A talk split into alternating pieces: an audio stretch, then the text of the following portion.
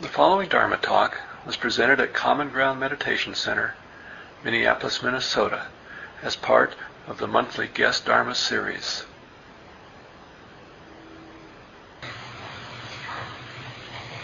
Thank you all for coming. Um, my name is Todd Stitt. I'm a volunteer here at Common Ground, and I'd like to welcome Henry Emmons.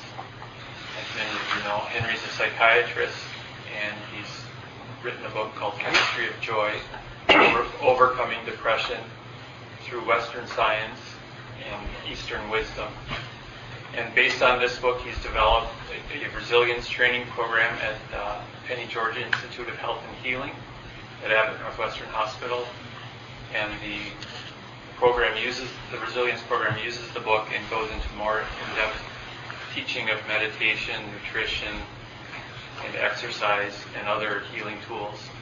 Um, besides that book, Henry's working on another one that he expects will be available next fall, and tentatively it's titled Chemistry of Calm, and will be about anxiety, working with anxiety. So, welcome, Henry. Thanks for coming. Well, thank you for coming out on one of our lovely fall evenings.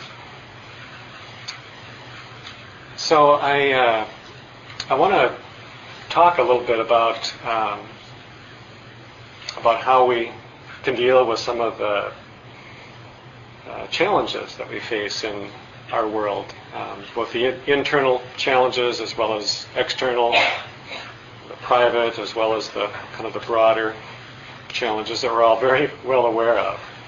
Um, the, the, title of this talk is uh, All Will Be Well Cultivating Calm in Times of Chaos.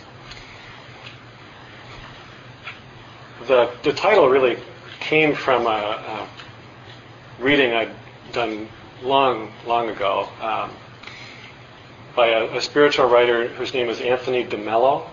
Some of you are probably familiar with him. He's he died uh, some years ago, but he was a, I believe he was a um, a Catholic uh, monk, and he did a series of workshops and writings and about awareness. And he wrote a, a book called Awareness: The Perils and Opportunities of Reality.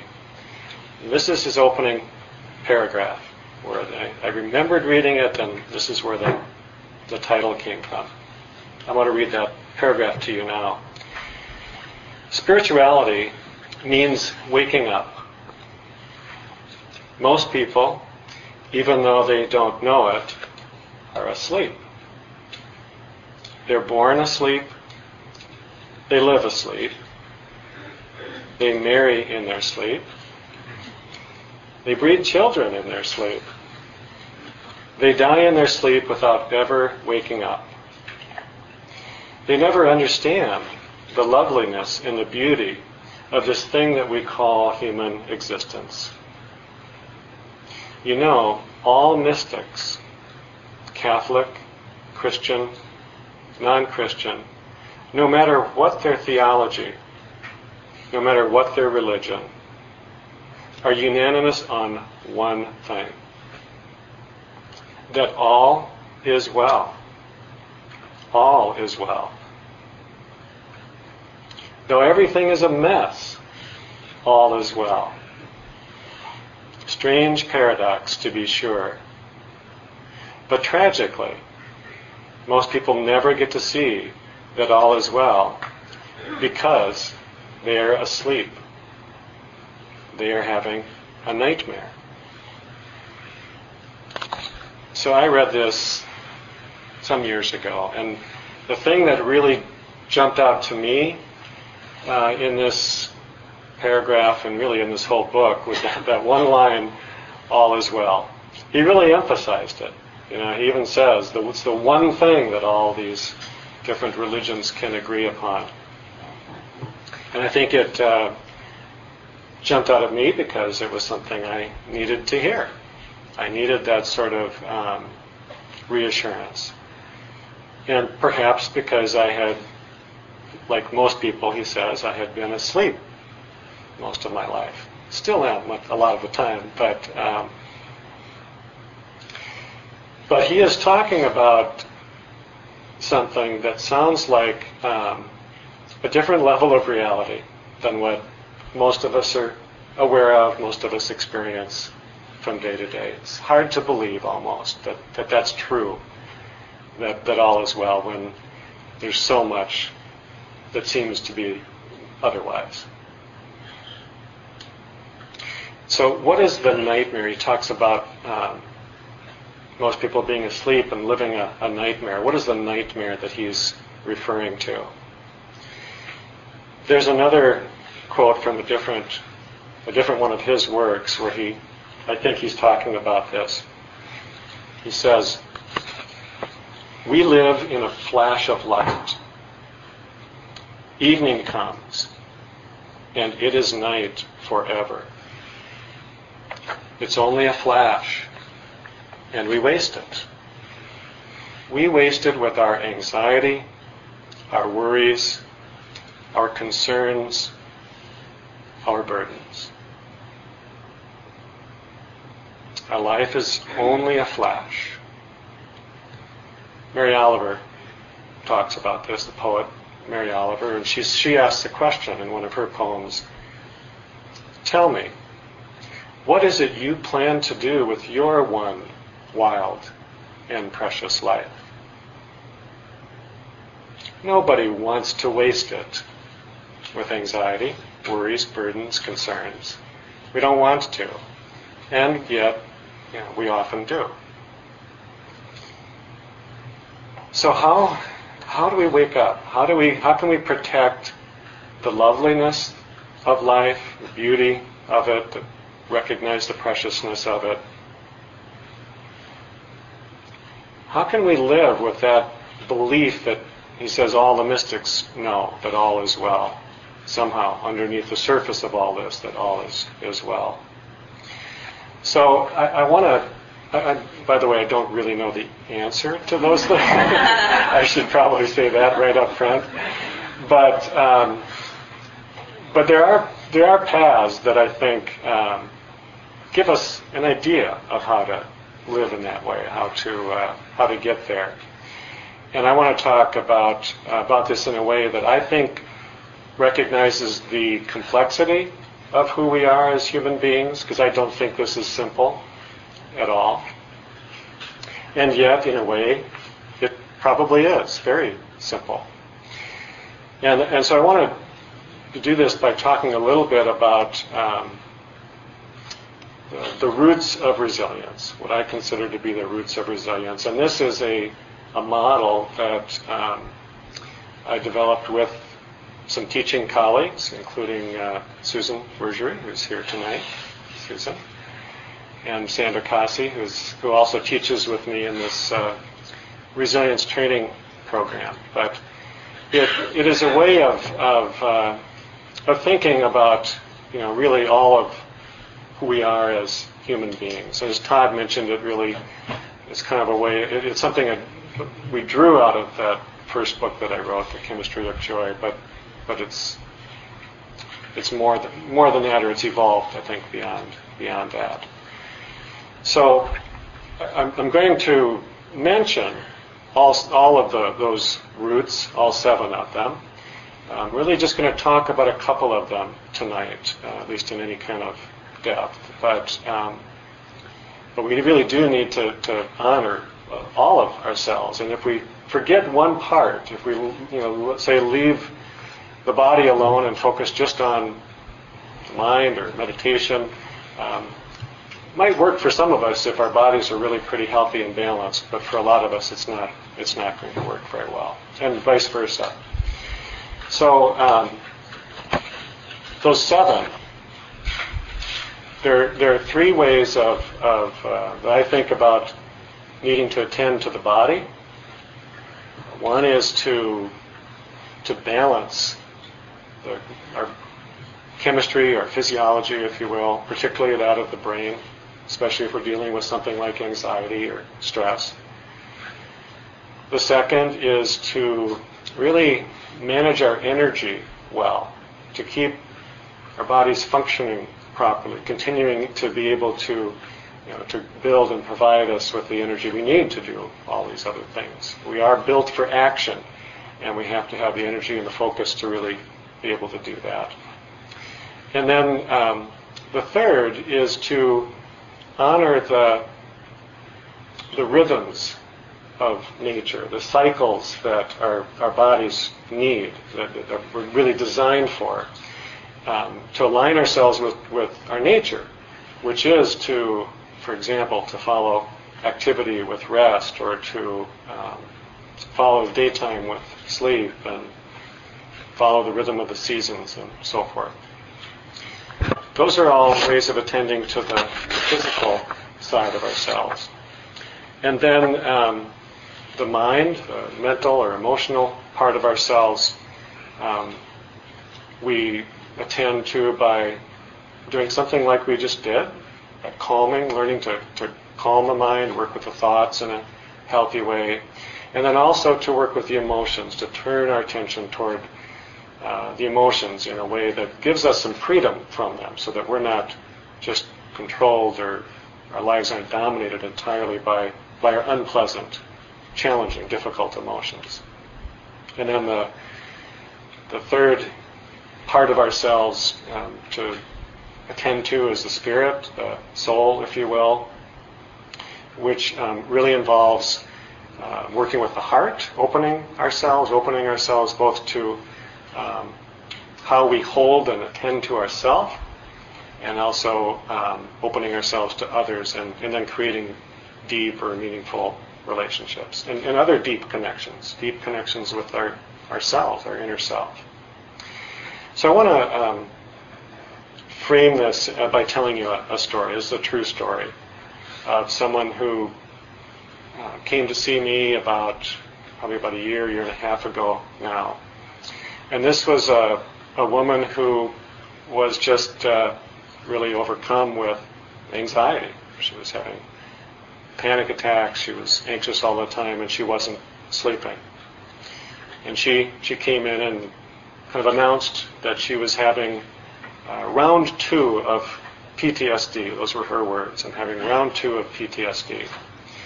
And then she went on to tell her story that for the last seven months, she just hadn't been able to sleep more than three or four hours a night because she was so caught by anxiety. It's pretty understandable. Why? How it happened. She was diagnosed with cancer seven months earlier. Um, it happened to be a very, very treatable cancer. Her prognosis was actually, after treatment, was very good. Um, presumably, she was cured of it. But hearing that you have a diagnosis of cancer, you, you should be scared. We all would be. Totally normal response as, as far as that goes. But that normal response, as happens so often to probably all of us from time to time, that normal response went way too far, and um, she couldn't shut it off again. She started, as I mentioned, not sleeping, and that was really her big concern. That she she uh, she just couldn't get any rest. She could not shut her mind down um, and we all know what that's like, too. But most of us probably don't know what that's like for seven months straight. I'm sure it was horrible. And she had tried everything. This was probably the um, the thing that was was so frustrating to her is that she had tried everything she could think of. She had gone, you know, virtually everywhere she could think of or could afford to do. She'd gone to a sleep clinic, numerous doctors. She tried all kinds of medications. She'd gone to a sleep sleep center. She'd been to the Mayo Clinic. You know, she really did everything she could think of, and she tried medications for sleep that normally would work pretty well, and they just were not were not helping her.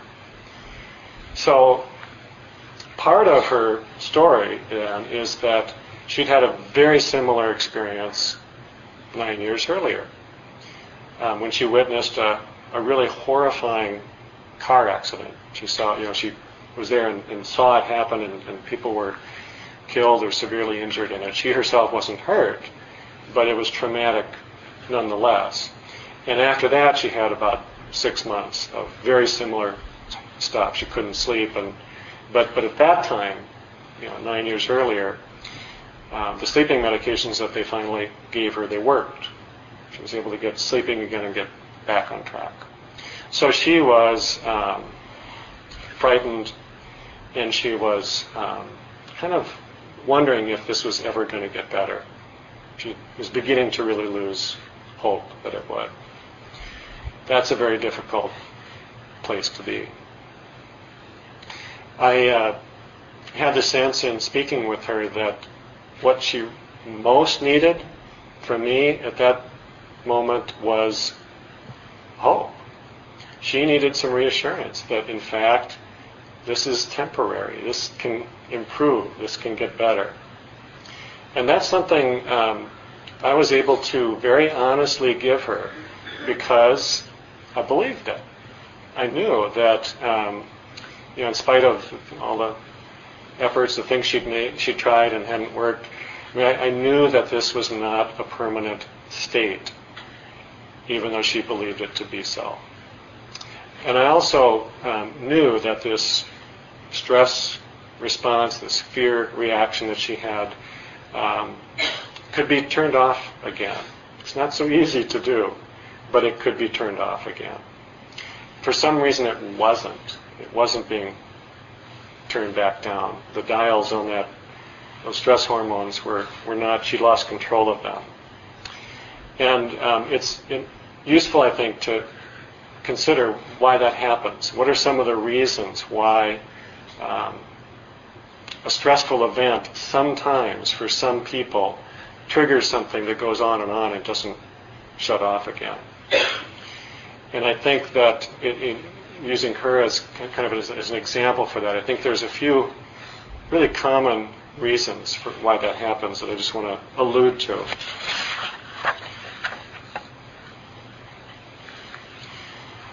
One thing is that um,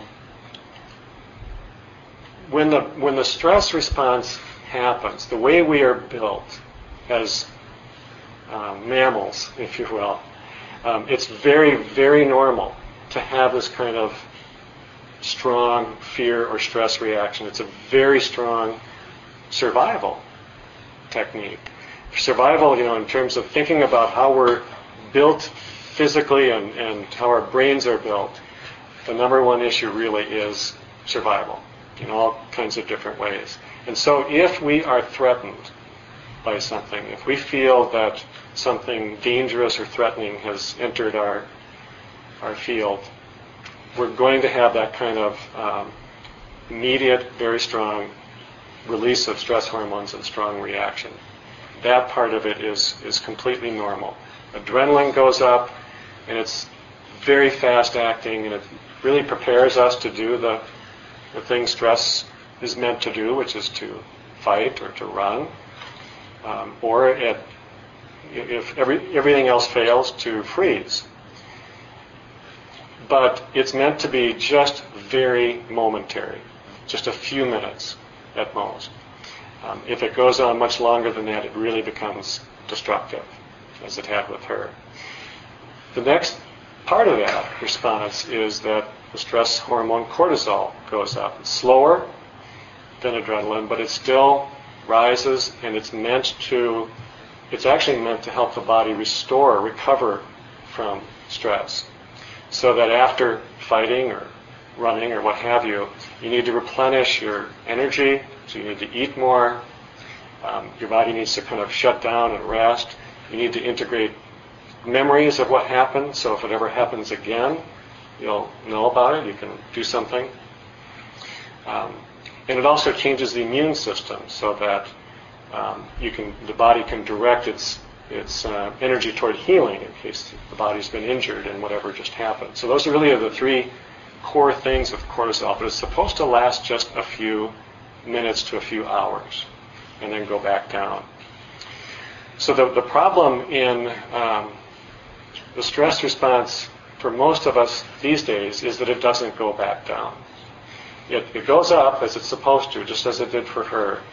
And it would have been totally normal she'd had all those feelings, but if they had come back down within a few hours or maybe a, a few days.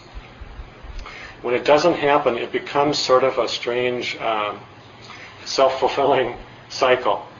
The, the very hormones that are raised in this case kind of keep themselves alive. They keep this whole process going uh, by changing those very things that I mentioned.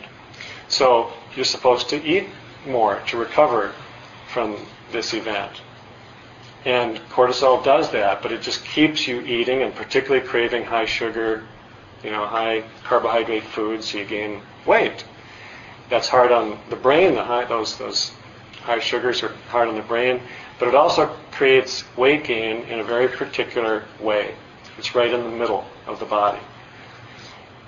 Just in the last few years, um, we, we, we realized that that abdominal body fat functions as another endocrine gland. It produces hormones, uh, the very hormones that started the problem in the first place. So it just compounds the problem. So um, you know, people who have this you know, insulin uh, sensitivity or sugar sensitivity and um, and start gaining weight and gain it in the middle, it, it becomes harder and harder to turn the process off. The second thing that, that happens is that um, the body remains on high alert and it doesn't really shut itself down so that you never can go into a state of real rest or relaxation. That happened with her. And that was really the, I think, the biggest problem for her. The reason why um, this cycle had gone on so long, I was quite sure, was because she couldn't sleep. Try it for a while. Try sleeping three or four hours a night for a week, two weeks, or more. Um, you, you, can't feel good. Can, nobody can feel good um, if, they, if you can't sleep. And it is one of the most stressful things for your body, not being able to sleep. So her um, going that long with this terrible insomnia, it just perpetuated it, the very problem that started it. So that's where we started. That's what we focused on, was just trying to get her to sleep. Started her on uh, four or five different supplements that were meant to try to calm all this brain activity and try to help her sleep. And I was confident and shared that confidence with her that, that this should turn around quickly if she starts sleeping, which is exactly what happened.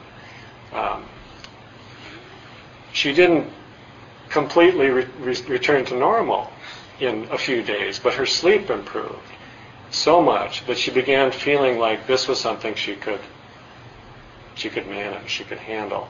She started to feel like she had more clarity of mind. She, her wits were about her again. She felt like this was um, this is doable. This is survivable, manageable.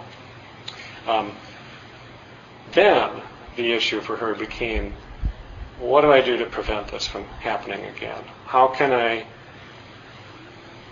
learn new skills, practice, change something about myself so that this doesn't keep happening over and over again? Recovery, kind of restoration is is, is a first essential step. If that doesn't happen, all these other practices don't have a lot of value. They, they just don't work very well. You can't really meditate like we just did if you're in a state of panic, anxiety. You could try, and maybe it would help, but it would be very, very difficult, and it, and it wouldn't. I wouldn't expect that that would turn it around or stop the panic.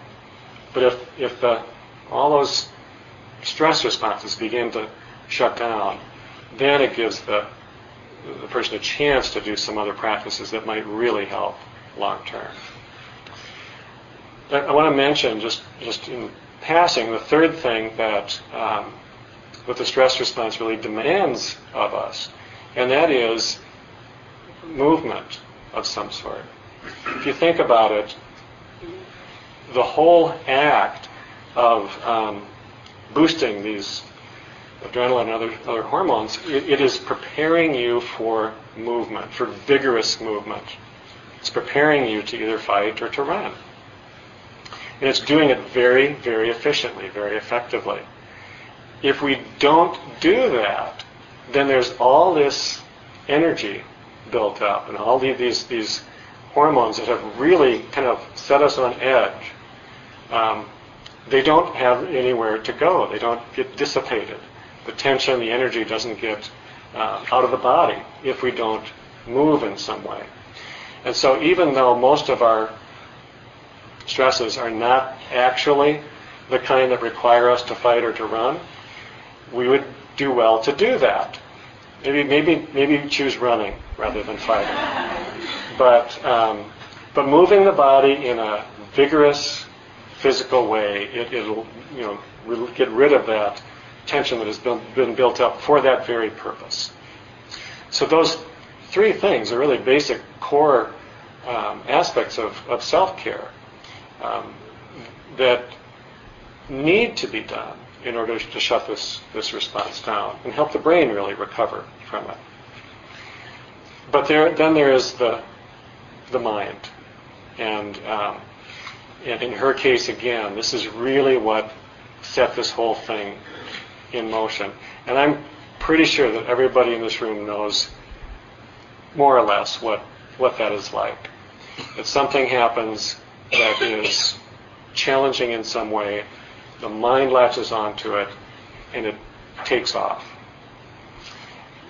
Our, our bodies are designed extremely well to handle um, real threats, really um, extreme physical threats to our well-being. We're really, really good at doing that. We're not so well designed to respond to these perceptions or mental threats or the fear that something is going to happen in the future and then continuing to fear that thing over and over and over again. So she had a severe diagnosis, a frightening diagnosis, a kind of experience that should trigger this response, but the problem really got set in motion when she started thinking about it. It's pretty hard not to do that, I, I know, but that's the kind of thing that we can we can practice. The uh, some of you are familiar with the the story, the Buddhist story of the, the, the second arrow, the warrior and the second arrow. It's a way of describing what we do to ourselves with our, our mind and our thoughts that, that really create or exacerbate the, the problem.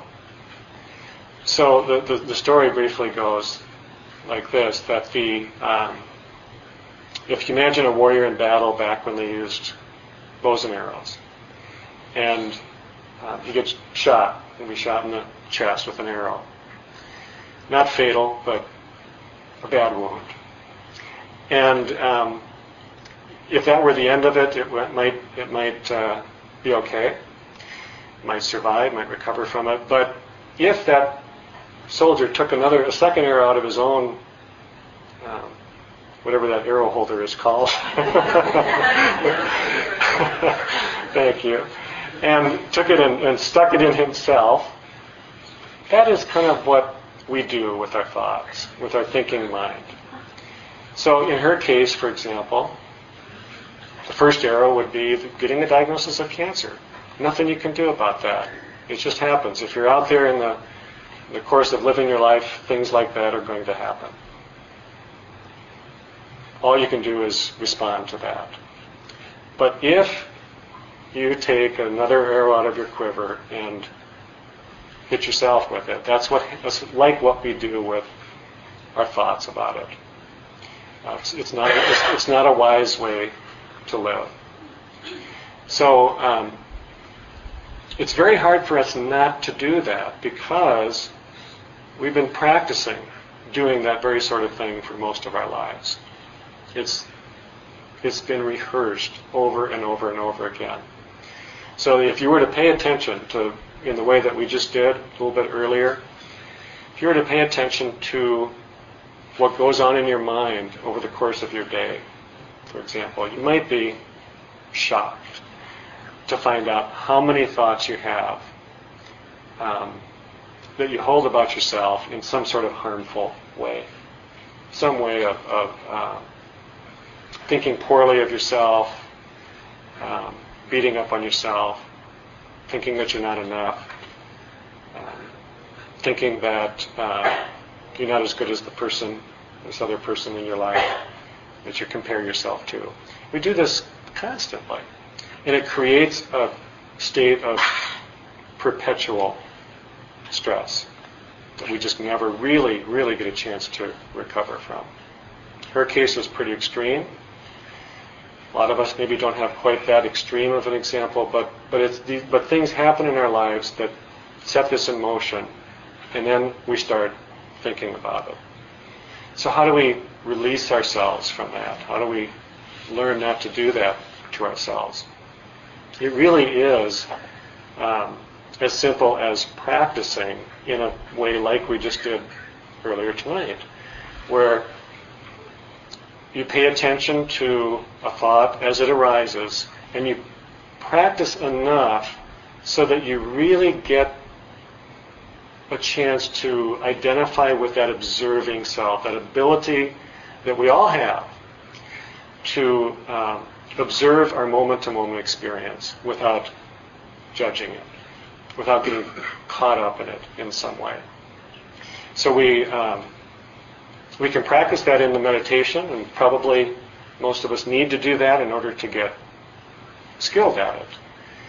But then we can take it outside of the half hour, 20 minute meditation practice, and you can do it all day long in a, in a certain way. You can notice when you are caught up in a thought, or when you're having a harmful thought, or if your mind is just a jumble and just racing, you know, going from one when you're really stressed and just can't slow it down or shut it down. You can notice that. What good does that do? The very act of noticing it, bringing awareness to it, changes it. It changes it. It doesn't free you automatically, but it gives you a little gap, a little bit of a space, so that you can choose to do something a little different than just continuing to have the same thought over and over again. Um, I think of um, the thoughts that we practice over and over again is being kind of like uh, when a, a radio DJ is trying to create a hit song and they play it on the air over and over again over the course of the day. And if you hear it enough, you get really familiar with it and you know you begin to like it kind of or at least you you begin to um, kind of own it take ownership of it we do that with, our, with with certain of these harmful thoughts. We're literally creating connections neural connections from one nerve cell to another that with practice with a little bit of rehearsal it um, it creates a new network a new pathway. It's kind of like um, if you imagine walking on the same path every day or multiple times a day, over time you create a little bit of a, a rut in that path. Um, it starts to deepen, it gets a little wider, it gets easier and easier to travel. That's kind of what happens when we create certain new pathways with our, our brain, with, with the thoughts that we carry. So it is also possible to undo those connections by noticing and releasing the thoughts, not entertaining or perpetuating them. And it's also very, very possible to create new ones, really different ones, to hold ourselves in a different way than we, we have been. We first have to notice, we have to be aware of what it is that we're doing, and when we're doing it. And then we have the option, at least, of doing something different. I want to read to you um, something that was uh, was in the paper about six months ago, I think.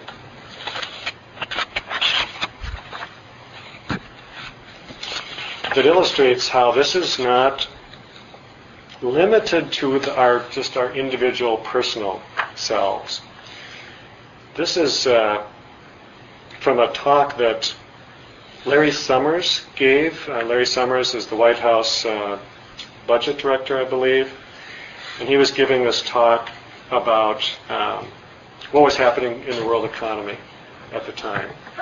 Let's see if I can find the date if this was. That was it was it was March, March 13th of, of this year.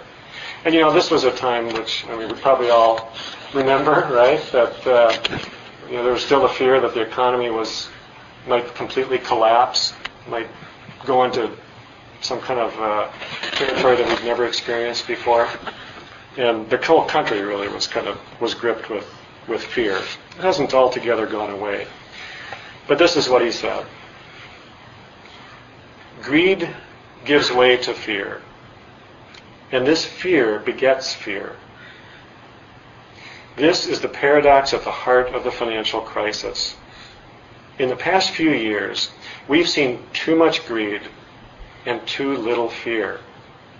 Too much spending and not enough saving. Too much borrowing and not enough worrying. Today, however, our problem is exactly the opposite. It is this transition from an excess of greed to an excess of fear that President Roosevelt had in mind when he famously observed that the only thing we had to fear was fear itself. It is this transition that has happened in the United States today. So he says that there wasn't enough worrying. He's really saying that in some ways, you know, this is before the crisis. There wasn't, we weren't worrying enough about saving and so forth. Um, and he's really saying that there is value in some way to worrying. I actually think that's true. I think a little bit of worry, especially if we do it on purpose. You know, it's, you might call it planning, or or preparing, or um, a little bit of, but a little bit of worry is, is a good thing. It's not a bad, and, little, and stress is also not a bad thing. It's a good thing to be stressed from time to time. But um, fear, fear begets fear. It creates more of itself. Perpetuates the cycle. And when it is so widespread, as it was at that time in our history, it can bring a, a whole economy to its knees. Really, a lot of what created that problem was emotional. It was what was going on in our minds. It was what was going on in our in our emotions. You know, most of us as individuals didn't have a lot of control over that. But you multiply that kind of fear by, you know, millions of times, and people in power, people who have money, who have a lot of access to that, and it can, uh, it can ruin entire nations. It can also bring nations to war with one another, as we have seen.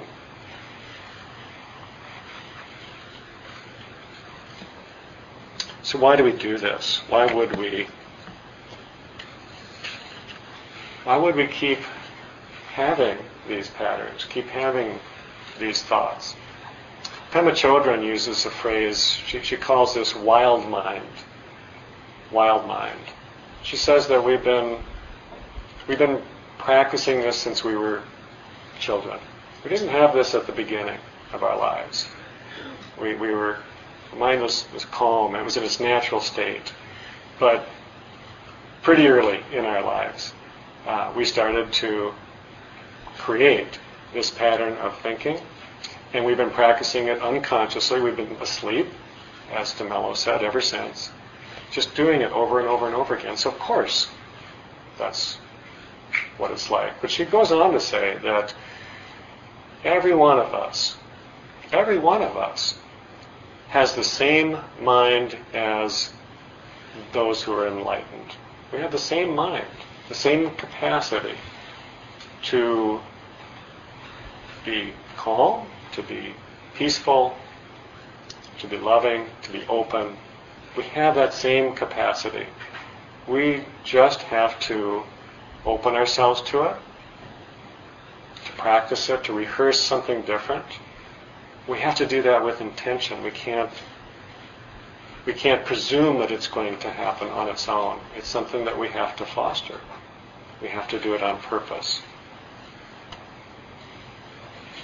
Meditation is the training ground for that. There probably are other ways that you could do it, but it's the most um, tried and true. It's been around for a long time. People have been um, struggling with the same things we struggle with now for a long time. I think one difference, though, is that um, it's only recently that that we live in a state of stress all the time. That's a recent change. Historically, people would go through periods of strong stress and then it would it would subside and they would rest. We don't really rest anymore, not in the same way.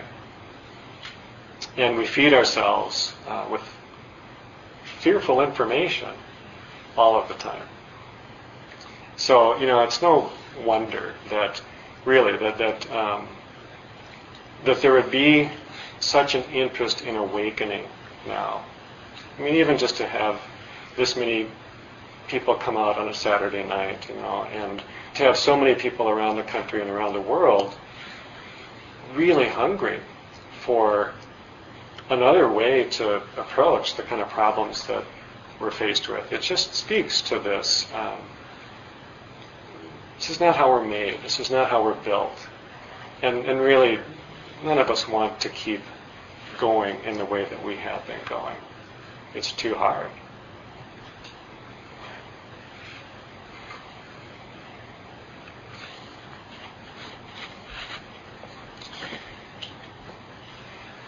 Sometimes um, people who have struggled with anxiety or depression, um, or really anyone who's been asleep for a long time,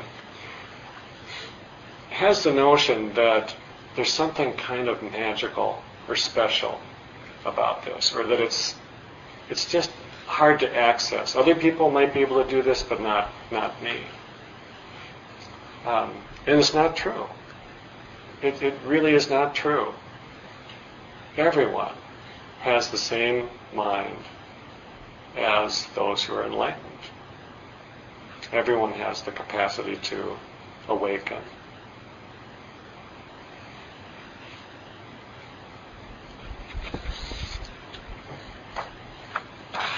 I want to um, spend the remaining time talking um, a little bit more about, I guess, another way that our our thoughts manifest, which is in in, in what we call emotions, uh, especially the the, the, the fearful or, or negative emotions, those that are unpleasant and that we want to escape.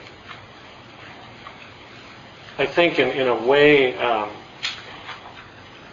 those kind of feelings, whether it's fear, sadness, anger, um, insecurity, shame, greed, whatever the unpleasant feeling is, it can be looked upon as a gift, a tool, a reminder that we're not paying attention, that, that our awareness has slipped. Because if we were aware, if we were really present, those feelings would rise and fall rather quickly. We wouldn't latch onto them, they wouldn't um, become embodied in us. They would be temporary. When they're not temporary anymore, we know something has gone awry. We know that we've gotten lost in thought, our awareness has dropped. It's a signal, really, that we're off somehow. So that's really helpful. It's really helpful to know that. I don't know if how many of you um, were noticed when during the meditation when I uh, made reference to the practice of mindfulness, really being about noticing when you're off and then bringing yourself back. It's not a bad thing to get off. We all do that. Um, we'd like to do it less, I think. It, it's life is a little easier if we do it less, but we all do it.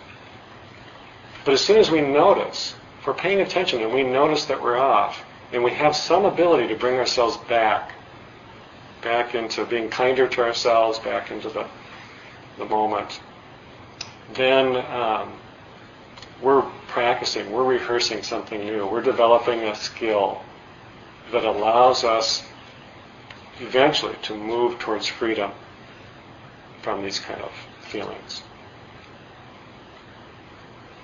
Rilke, Rainer Maria Rilke has a uh, quote in a poem that he wrote um, that I think is just a beautiful way of talking about this. He says, Let everything happen to you beauty and terror. Just keep going. No feeling is final. No feeling is final. Pretty hard to remember that when you're in a state of panic or a state of depression.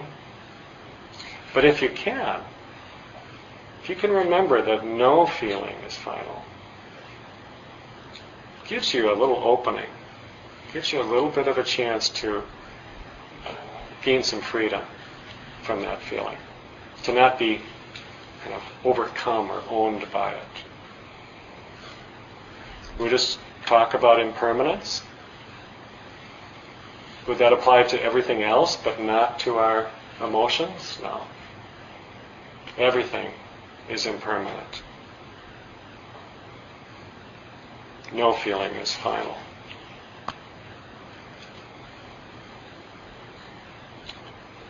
Tell you another story. Once there was a young warrior. Her teacher told her that she had to do battle with fear. She didn't want to do that. It seemed too aggressive. It was scary. It seemed unfriendly. But the teacher said she had to do it and gave her the instructions for the battle. The day arrived. The student warrior stood on one side and fear stood on the other. The warrior was feeling very small, and fear was looking big and wrathful. They both had their weapons. The young warrior roused herself and went toward fear, prostrated three times, and asked, May I have permission to go into battle with you? Fear said, Thank you for showing me so much respect that you asked permission. Then the young warrior said, How can I defeat you? Fear replied, My weapons are that I talk fast and that I get very close to your face. Then you get completely unnerved and you do whatever I say. If you don't do what I tell you, I have no power. You can listen to me, and you can have respect for me. You can even be convinced by me. But if you don't do what I say, I have no power.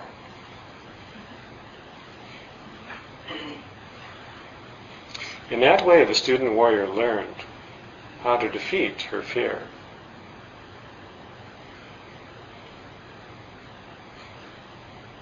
It's a story by Pema Chodron and her book When Things Fall Apart. So I want to um, very briefly talk about a, a way to um, a way to think about how to deal with the really strong emotional storms, the kind that um, that this woman in my earlier example had experienced at least twice, and really all of us will experience this at one time or another. But this isn't the everyday kind of emotion that uh, the kind that can be a signal to us that we're a little bit off our thinking. This is the kind that knocks us off our feet. This is an emotional tsunami. And, and we wouldn't really expect ourselves to be able to, to uh, defeat that kind of emotion with um, a simple meditation practice or relaxation skills or exercise or what have you. Um, the best we can do, I think, is to hold ourselves steady, to find a way to hold ourselves steady until it passes, and to know that it will pass. And so the steadiness part, is very, very helpful to have had some practice at steadying your mind and working with your heart and your opening yourself to your emotions. It's very, very helpful to have done that for a while. Um, without it, it would be pretty hard to to get through those times without some external help. But and you still might need external help. But if you've done some practicing, if you know how to sit, if you know how to pay attention to your thoughts, if you know how to pay attention to your emotions, then it is possible to use those skills simply to ground yourself in the moment, to hold yourself with an awareness perhaps of your, your body, to notice something as simple and concrete as the feeling of how you're sitting, the texture of your clothing, or um, or the sense of constriction that's starting to overtake you. If you can notice those things, you ground yourself in the moment. Gives you a chance to hold yourself steady. And then, if you practiced these things for a bit, you can notice a series of, uh, of, of, different parts of the experience of when, when you're being overcome by a really, really strong emotion. You can apply mindfulness at each of these stages. I'm just going to go briefly, briefly go over those. The very first thing that happens is that there is a surge of emotion. It just starts and it, you know that it's beginning to overtake you. We all have a little different way, a different emotion that tends to grab us in this way. For some of us, it's anger. For some of us, it's um, lack of worth or fear, insecurity. But we've all got our own little little flavor of that. But as soon as it begins to really get strong and overtake you, you know you need to start you need, you need to pay attention. You need to really bring your awareness to bear. Um, and the initial, the first thing that's going to happen is that the feeling is going to present itself as, as a, a really strong, unpleasant thing. If you can notice that, if you can just say, this is just fear, this is just unpleasant, and not do anything more, the very, at the very least, you can you cannot um, add to it, not do any more harm to yourself. The second thing is that thought begins to enter. First the surge of emotion, and then you start thinking. Like in the case of the woman, gripped by fear as soon as she heard the diagnosis of cancer, and then she started thinking, what if this happens or this happens. So the thought begins to enter, and it allows you again a, a moment of mindfulness, a moment of awareness. If you can learn to not let yourself get caught by that thought, get hooked by it, let it not let it take you down the path that it will inevitably do if you let it. It gives you a potential to step out of that cycle. Third thing is that you get start getting caught up in your story. So first, it's a um, strong emotion, then it's a you start thinking, but then your storyline kicks in, your own personal story. And in her case, you know, it was, well, this happened before. You know, this is this is going to be horrible again. And others, for a lot of us, it's some sense of, of unworth, some hard way in which we hold ourselves. But the story, personal story, gets caught up. If you can notice that and direct kindness towards yourself, and, or simply disconnect from the story, recognizing you know you've heard it a thousand times before, you know where it's going to take you if you keep going with it, if you keep entertaining it. And then the next stage is that we speak or we act. We do something. In this case, it's a mistake to do something. So we say something that makes it worse, or we take some kind of action that makes it worse. We can notice right before we do that, at the impulse of saying or doing something, we can step back from it. It gives us a, a, a momentary gap to choose to do that or not. And then finally, if the process has gone on and taken us over and we spoke or we acted and we went too far with it, there is still a chance of going back and working with that whole process, doing it in a meditation, for example, or a, with journaling, and um, and going over each of those stages. How could I have applied my skill? How could I have been mindful in this moment or in this point of the process? How could I do it differently next time? It's like the, the woman warrior asking fear, how can, how can I defeat you? You can ask yourself that question after you've been defeated so that next time you won't be.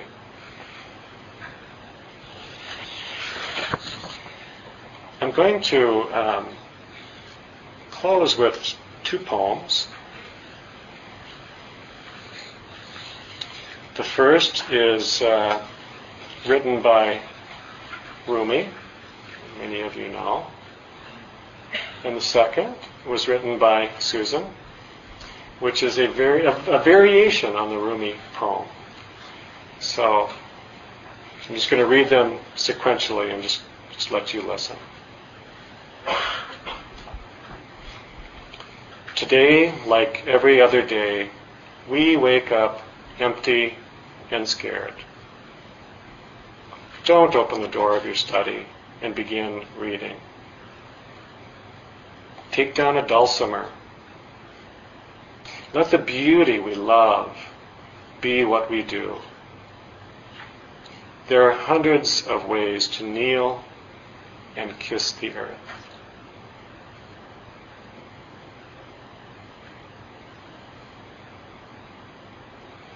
Today, like every other day, we may wake up empty or frightened. Don't just open the door to your office or open your laptop. This is Susan, not Rumi. Instead, sit down on your cushions. Just sit. Breathe. Come home to your body your life. In whatever disarray you may find it. Settle in. It's your life. It's your unrepeatable day.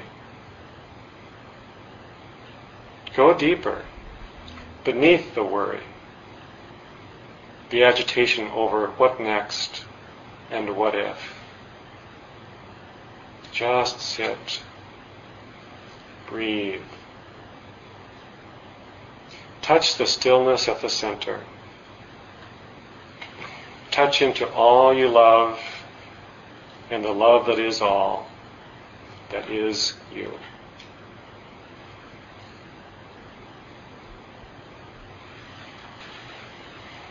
Thank you, Henry. We do have tea and cookies and treats in the community room, so and Henry has said he can stay around for a while, so it, hopefully you'll be able to chat and uh, ask questions. Thanks. Thank you all for coming.